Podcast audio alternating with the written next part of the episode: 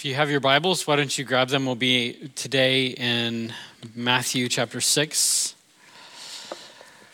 I don't know if all of the home groups are happening tonight. You'll have to check with your leader of your home group.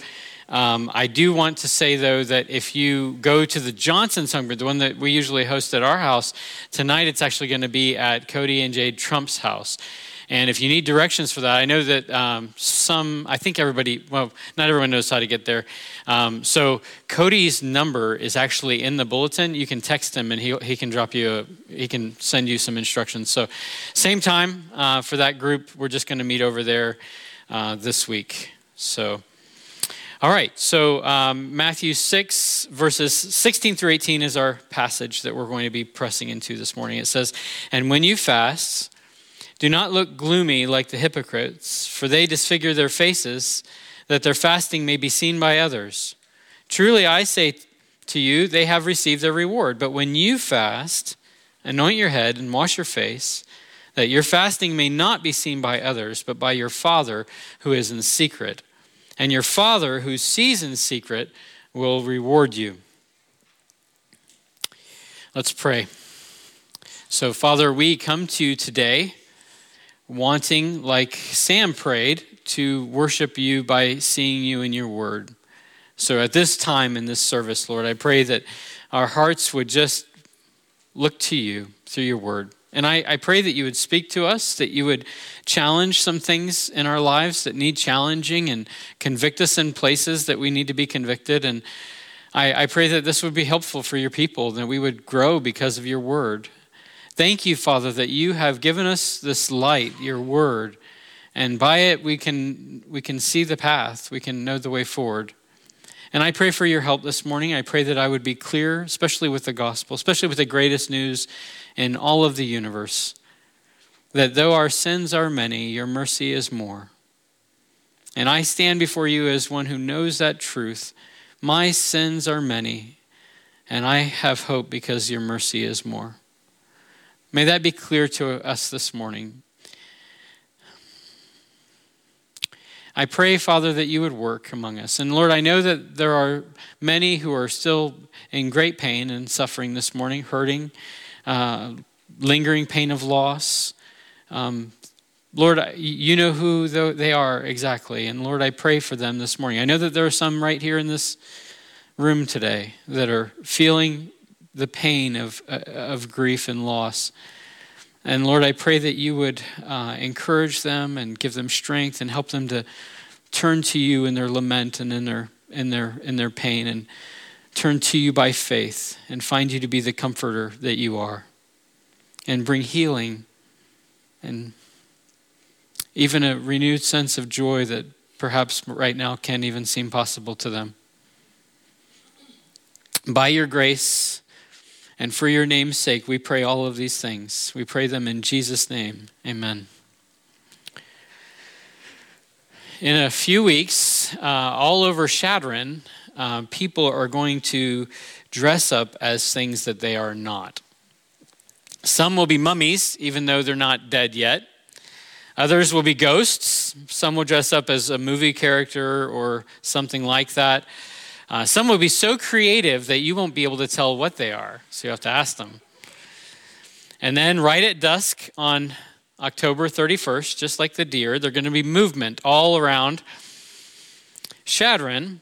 Many will take to the streets, going door to door, asking for candy, and even threatening people that if they don't give them candy, they're going to trick them.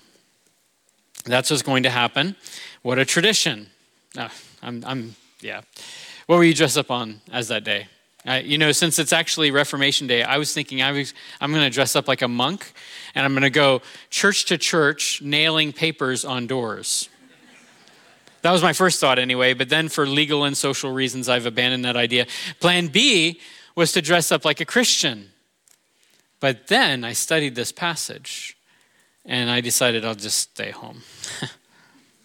You know, I'm speaking tongue in cheek, but the seriousness of this passage can't be ignored. The verses are Jesus' continued confrontation with the religious world, and his primary charge is that we need to stop dressing up as Christians and instead start being ones for real. We need to stop dressing up like people who love other people and who love God and who live a, a disciplined life for the pursuit of godliness and actually be people who love God and love others and live a disciplined life for the sake of godliness. Look, look back with me at uh, verse 1, Matthew 6 1.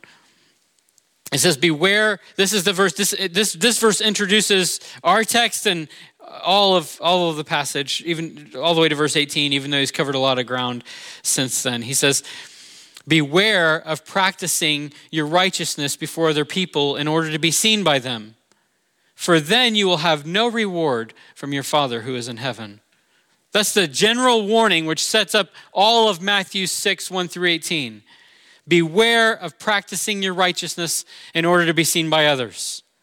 Beware of merely, merely dressing up as a Christian, doing things to be seen by others. That's, and not with the motivation to please the Lord. Beware of Christian costume parties, as it were. Matthew 6 goes on to list or goes into detail with three different types of con- costumes that you could possibly wear in this way. We've been studying them for weeks. The first one is the, co- the costume of a giver. That's verses 2 and through 4. And then there's the, the prayer warrior costume. That's in verses 5 through 15. And that's where we lingered the longest, mostly because Jesus didn't just teach not to do that. He also taught us how to pray. He stopped and gave us a model or a template. And we've been pressing into that for several weeks, I think seven.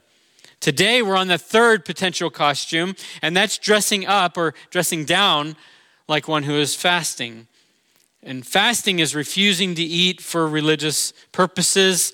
And what is in view here is doing that in a way that makes you seem before others to be very pious. In all of this, Jesus is warning us not to dress up like a Christian, but to be one for real. So, why does Jesus hit these three themes giving, praying, and fasting? I think there are two big reasons. One is that these three comprise the outward parts of the religious life of a Pharisee this was their go-to when it came to like how to live the, a life for god. They would have talked about these three things giving praying and fasting. So naturally jesus had to address them. But in a bigger sense these three are representative categories for how we live the christian life if you think of it. They cover how we love others how we serve others how we love god and how we discipline our bodies in pursuit of godliness Giving alms, I think, is representative of how we steward our resources and our money and our stuff for the sake of other people. Christians are called to live radically generous. So Jesus teaches us how to do that and how not to do that, and we're safe to think of giving alms as a representative category for how we help other people because of our faith. And prayer is how we commune with God as Christians, right? So Jesus teaches us how to do that, right? In a Godward, faithful, dependent, forgiving of others kind of way. We've been squeezing that tomato for many weeks. Today, it's fasting. And for sure, I think we should talk about like classical fasting, intentionally going without food for religious purposes. But like the other two, this is a representative category. It represents, I think, the ways we intentionally discipline our bodies for godliness. So you, you could think of these three this way. And uh, a guy named A.W. Pink, a theologian pastor, he wrote it like this. He says, uh, It's how we relate to others, how we relate to God, and even how we relate to ourselves and our own bodies. How we do that as Christians. Fasting is what we're talking about this morning, and I think there are many ways this subject and this passage is relevant for us today. Let me just name a few before we really dig in. First, I think it's easy to be tugged about by our cravings and our desires. Food, especially. No one, no one talks about the sin of gluttony anymore. No one mentions it. Most treat it like a respectable sin. We have to confront our gluttony, though. It's idolatry. There are no respectable forms of idolatry. We have to confront gluttony. Fasting can be a help in that. Second, I think this applies to many different aspects of our lives. We should see how this relates not just to our physical appetites for food, but really to all of our appetites.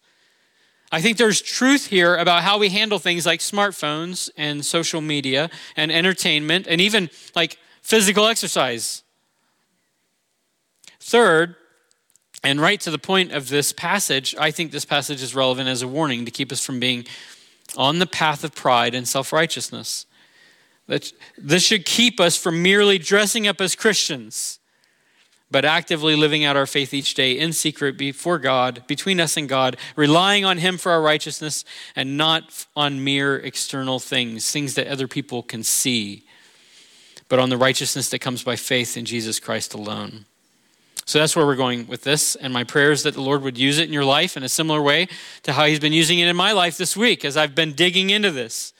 You know, the, the Sermon on the Mount is like an excavator it's like Jesus is taking this big earth mover into our hearts and he's moving out things that need moving. And we need to let him do that. To allow him to excavate our hearts this morning for his glory and really for our good. So let's begin by thinking about fasting and the, the actual act of going without food for a time for spiritual or religious purposes. What does the New Testament teach about fasting? There seems to be two ways the Bible normally teaches things to us. One is by precept, like teaching us principles, and the other is by practice, teaching us by example how to do things. We see things that are done in the scriptures. As far as precepts go, apart from this passage, the New Testament doesn't teach many precepts about fasting. The Bible does not teach, for example, how often a Christian should fast. There's no direct commandment at all in the New Testament for Christians to fast. No wonder I've never heard a good sermon about fasting. Maybe you haven't either. Maybe you will say at the end of today that you still haven't. it's there's no direct commandment in the scriptures about fasting. The Greek word for fast or fasting occurs in the New Testament only 20 times. 18 of those times are in the Gospels Matthew, Mark, Luke. John doesn't even mention it. It's not in the Gospel of John. And then twice in Acts. We, we don't see fasting in any of the epistles of Paul or Peter or John. It doesn't come up in the book of Hebrews, it doesn't come up in the Revelation. I think at the least that ought to give us pause at the overemphasis that some traditions and some Christian writers place on fasting. My view is that we should be wary of emphasizing something more than the Bible does. I think that ought to be, like, as Bible people, we want to emphasize things in, in proper measure. And clearly, the New Testament doesn't emphasize fasting. There are a few precepts about fasting taught to us. So, so does, that, does that lack of precepts mean that Christians shouldn't fast? And I don't think it means that, and mostly because the Bible does demonstrate the practice of fasting. So there are, there's practice. There might not be very many precepts, but there is practice. There are several examples of fasting in the New Testament, the most important of which is Jesus. Jesus fasted. I mean, you want an example? Jesus fasted. Uh, he went for an extended time before his temptation back in Matthew 4. 40 days fasting. If Jesus found something like fasting helpful and necessary for his life, his spiritual life, we should be very slow to discount it and its value. And another example of fasting is in the early church. In Acts 13, we see that the disciples fasted, and it seems to be connected, uh, you know, connected to that fasting. They needed to make a decision, and God, they, they did this. They wanted to pray, they wanted to hear from the Lord, and so they fasted. There's that example. And then there's the example of church history. It's hard to discount the value of fasting in light of the fact that Christians throughout church history have practiced fasting and, and found it helpful. And last but not least, there's, there's the language of practice in our passage, if you look at this. Jesus did not, does not say, if you happen to decide to fast. He says, when you fast. Do you see? Just like when you give, when you pray, there's an assumption that you're going to do this. There's the assumption of the practice of fasting. So when you put all that together, the precepts and the practice of fasting, I, I think the balanced way to approach this is that fasting ought to be in a it's an appropriate part of the Christian life. It ought to be a part of the Christian life from time to time, though we as Christians should not emphasize it more than the Bible does or mandate it. there are some clear benefits to fasting, and we should take advantage of them from time to time. Let's, let's just think about the benefits, okay? What are the benefits of fasting? First, I think fasting helps us not to be controlled by our cravings. We, we, we, stop eating for a while, and that helps us to not be just dragged along by our appetite. We, we don't live for lunch, we live for Christ. Fasting can help us not idolize our bellies. In Philippians 3, Paul gives a pretty strong warning uh, uh, uh, about people who set their minds on earthly things. Listen to Philippians 3 18 through 19. It says, For many of whom I have often told you, and now tell you even with tears, walk as enemies of the cross of Christ. Their end is destruction, their God is their belly, and their glory is in their shame, with minds set on earthly things. It's not a stretch, if you've studied Philippians, to conclude that these people against whom Paul is warning are professing Christians. But clearly, they did not love the true gospel. And the net effect of following them would have been to leave the cross of Christ for some good works religion. But note, in his condemnation, he says, Their God is their belly. They were led about in this life by their appetites and by their cravings. Fasting is one way to keep our appetites in check and prevent our bellies from becoming God. Second, Fasting helps us to remember that we do not live on bread alone. It's good to stop eating a while so that we can gain a better perspective on our own needs, our physical, temporal needs, and our spiritual, eternal needs. Food is certainly a need we have as people, but food is not our ultimate need. It's not anyone's ultimate need. Jesus is our ultimate need. You can go through this world well fed, never missing a meal, and then be hungry forever outside of Christ. Or you can go through this world barely getting enough meals for the day, barely getting enough calories all of your life, and live satisfied forever in Jesus. Jesus is our ultimate need. Hunger, in that sense, I think, is, is kind of like a, a shadow or an illustration. It shows us that we are needy and need something else outside of us to satisfy that need. We need something to survive outside of us, namely food. And that's what sustains us in our physical state. And spiritually, in a much bigger sense, are we not hungry and desperate for something else or someone else outside of us to meet the greatest hunger we could possibly have, the, the pangs that every human being feels? Jesus talked like that, using food as an illustration of him coming to meet and satisfy our eternal hearts, our hungry hearts forever. John 6:35, Jesus said, "I am the bread of life. Whoever comes to me shall not hunger, and whoever believes in me shall never thirst." Fasting from physical food has the desired effect of helping us see what or, or who we really need. Jesus is the one we need. He died on the cross in our place. He rose again triumphantly over death to be the bread that satisfies our hunger forever. Fasting from something we need to meet a temporal need helps us to see our eternal need and to whom we go to satisfy that need. Third, fasting helps us be less distracted. A few weeks ago, I mentioned a book by C.S. Lewis called The Screwtape Letters. Do you remember that if you were here? Um, I'm sure that if you were here by now, you have bought that book and read it cover to cover, just like I suggested that you do, right? Um, anyway, it's a great book. Screwtape Letters, you should read it. Uh, as I said a few weeks ago, the premise of this book is ingenious. A senior tempter is writing instructions and advice to a junior tempter, these demons, you know, one uncle demon writing to his nephew demon. And he's telling them how to sway people away from God. He's teaching them. It's a lesson kind of in reverse fashion for us as Christians, uh, teaching us the subtle tactics our enemy uses to divert our attention and our hearts away from God. You read it and you're like, oh, I don't want to be gullible to his devices. One of my favorite parts of the book shows how a clever tempter had some success. The patient, the man, was on the verge of seriously considering the things of God. He's like working through like what does this mean for my life kind of questions. What, is, what does this truth about God mean for me?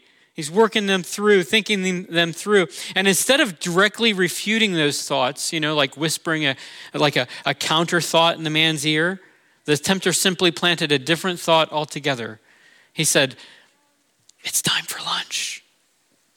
And the man, the patient, decided he'd go make a sandwich and he would come back to these important thoughts after his lunch.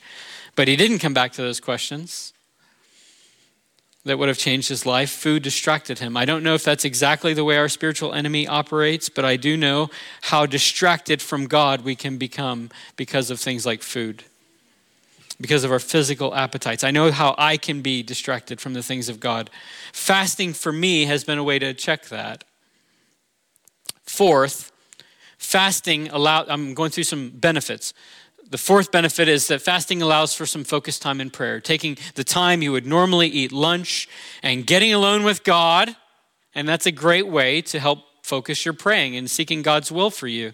In times of tragedy, for example, many people fast, and they fast so that they can pray with focus on God, to God. So there are at least those four helpful benefits of fasting. They're, they're, they're more likely. But they're enough for me to want to pursue this from time to time. I don't want to be dragged around by my appetites or controlled by my cravings. I need to be reminded that I don't live on bread alone. I don't want to be distracted from God by food or and from time to time I need to focus in prayer and fasting is helpful for all of those things. Of course, there there are a lot of extended application we could glean from the idea of fasting that, that can translate to other areas of our life and have similar benefits. Many of us are less dragged about by physical appetites, like for a burrito, than we are for things like social media or smartphones. And I think resting from those things can have similar benefits as fasting from physical food. My opinion, and, and listen, the opinions of Christian leaders on this varies, so just take it for what it's worth. But my opinion is that fasting from things like smartphones and social medias, or things we love to do in this life, things like dining out or horseback riding or hunting, can be very helpful for our Christian lives. And it seems to me to at least it's wise for us to at least nod at those things as we consider fasting. I don't want to be controlled by any of my appetites. John Calvin said that our hearts, our hearts are like a like a idol making factory. I know that to be true in my own life. I can make an idol out of anything. And I we cannot afford in this life to make to let idols like food or hobbies or toys sway us from God. I don't want to be controlled by my appetites. I want to be controlled by God, and fasting can help me to that end. Those are good reasons to fast. Now let's talk about a great big reason not to fast or a bad reason for fasting. And it goes right to the, it's a horrible motivation for fasting, and it goes right to the heart of this passage. Verse 16 says, And when you fast, do not look gloomy like the hypocrites, for they disfigure their faces, that their fasting may be seen by others. Truly I say to you, they have received their reward. You see, the, these hypocrites weren't primarily motivated. If you remember, the word hypocrites means actor, really. These guys who are play acting. They weren't primarily motivated to fast so that they would draw closer in their relationship to God. They were motivated by the desire to look spiritual to other people. And so they dressed the part. They didn't wash their face, they just looked gloomy. I'm fasting today. Look at me. They dressed like pious, Godward people. And you could wonder I mean, I know that you just think about that and you think, I never do that. Like I never, I never fast and don't wash my face. I wash my face every day. So how is this relevant? But it's so relevant to our Christian lives. There, there are so many for whom the Christian life is but a game. And I don't mean that they don't take it very seriously. I think they many are they, they take it as a game and they're deadly serious about that game. It, it's a game to them the way that football or wrestling or races are games to college athletes. They're serious. A college athlete is serious about those games. They seriously want to win. They are competing to win against other people, and that's right in sports. The Christian life, though, is no game. It's not a game like that. Many compete in the Christian life with the aim to look as if they are the most spiritual, or the most pious, or the most generous. The winner is the one who, who prays the most spiritually sounding prayers, or is known as the one who gives the most, or takes on the most glum looking faces while they fast. What motivates a person to do, to, to, to, to compete like that? What, what does? What motivates us to act like that? I, I think part of it is that we, we think in the weirdness of the way that we process things, we think that actually makes us spiritual. In our minds, if we perform better than others, we must be better than others, and therefore we must be right with God.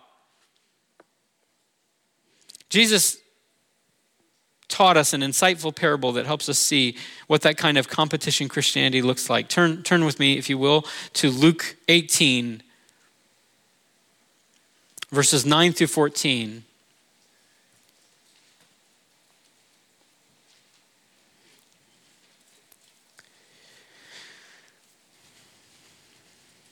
Luke 18 9 says, He also told this parable to some who trusted in themselves that they were righteous and treated others with contempt. Do you see that little process going on there?